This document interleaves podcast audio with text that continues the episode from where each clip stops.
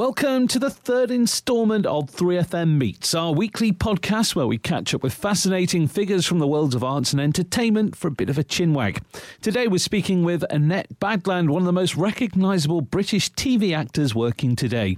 Annette has had a full and varied career since she made her debut back in 1975. She's acted alongside just about everyone you can think of and won legions of fans for her work in EastEnders, Doctor Who, Midsomer Murders, Ted Lasso, to name but a few. Annette began by telling us how some projects she's worked on recently have won her a new audience. Yeah, well, certainly Ted Lasso has done, it's been extraordinary. We recorded the first series before lockdown, but it just happened to hit at the right time when people needed that. And I think it's fantastic because it's not created as a product that, may or may not be successful. It was done from the heart. And I think the audiences know that. They smell that. And it's about our vulnerabilities and, how extraordinary we are as humans. And my favourite quote from it is, be curious, not judgmental, which I have to tell myself all the time because I'm a bit of a policewoman and think, why are they doing that? Why shouldn't be doing that? Take your feet off the chair. And I am learning to just breathe and go, well, there may be something else behind that. And my mom used to, when I was little, used to say, you don't know what's in other people's lives. So it's the same sort of thing. So yeah. Now, has it opened more doors in terms of sort of comedic roles and maybe, I guess, edgier roles? Or how have you found your post-Ted Lasso career? Invitations, I suppose, for American programs rather than English. I have quite a few feisty women in my canon, like, the Slitheen in Doctor Who, and Fleur in Midsomer Murders. So she's pretty good. I like being an older woman with a blackjack convertible and a Harley and motorbike and sidecar. So I don't think Ted is really, apart from suddenly, the big American companies inviting me in or, getting me to do my self-tape to send in.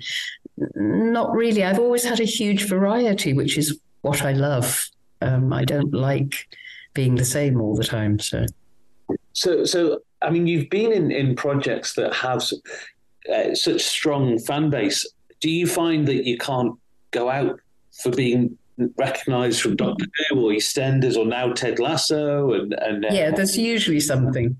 Yeah. It was EastEnders was, whilst I was in it, the strongest reaction, of course, because you're in people's living room every night then, every weekday. And also the strange thing about that was that they thought I was Babe. That's the only time that's happened to me, that they think you're your character.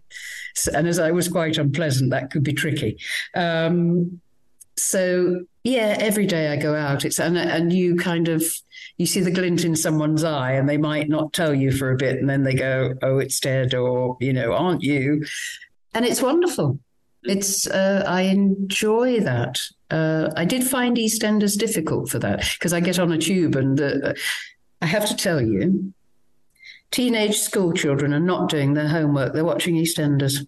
Because I learned not to go out when schools were coming out because I get on a tube and they would just, bombard me. They'd all pour on and you couldn't put headphones on and ignore it. You had to acknowledge it. But it's great that you can affect people's lives. It's, it's a wonderful thing. It's not... It's not a job about reputation, or shouldn't be a job about reputation or your own ego.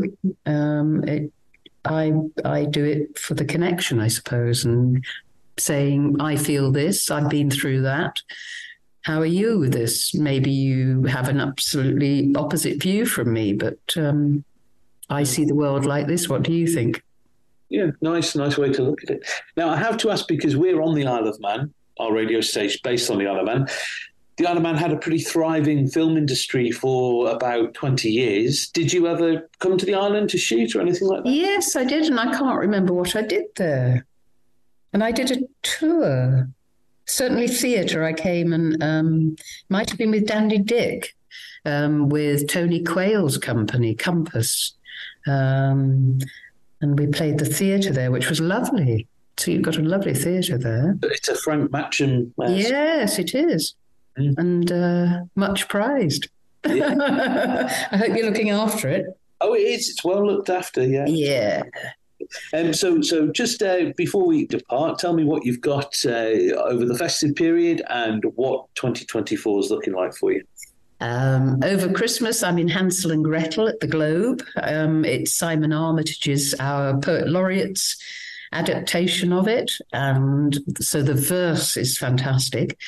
And we've got giant sweets and pterodactyls and snow and confetti drops and a wicked witch and a house, a glorious sort of like Quality Street wrapped little house we have. So lots of things for families, and that's going to be wonderful, I think.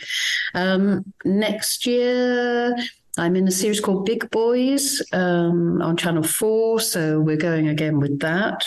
Midsomer might be later in the year. We might take a year out, or we may film later in the year, because we usually do it early in the year. We're not going to do it in the spring this year, next year. And that's about it. I've done a bit on Heartstopper, which is a Netflix series, and that will go again as well, so... So Joe Locke is an Isle of Man boy. So is he? Right. Yeah. Okay. Great pride in his career over here at the minute. Yes, I didn't know that. Yeah, and it's a beautiful series. I think it's wonderful. Thank you so much to Annette for giving up some precious time in between rehearsals for Hansel and Gretel. We look forward to seeing what 2024 sends her way. That's about all for this week's 3FM Meets. We do hope you'll join us again next week when we'll be serving up some more chat with another fascinating character. We'll see you then.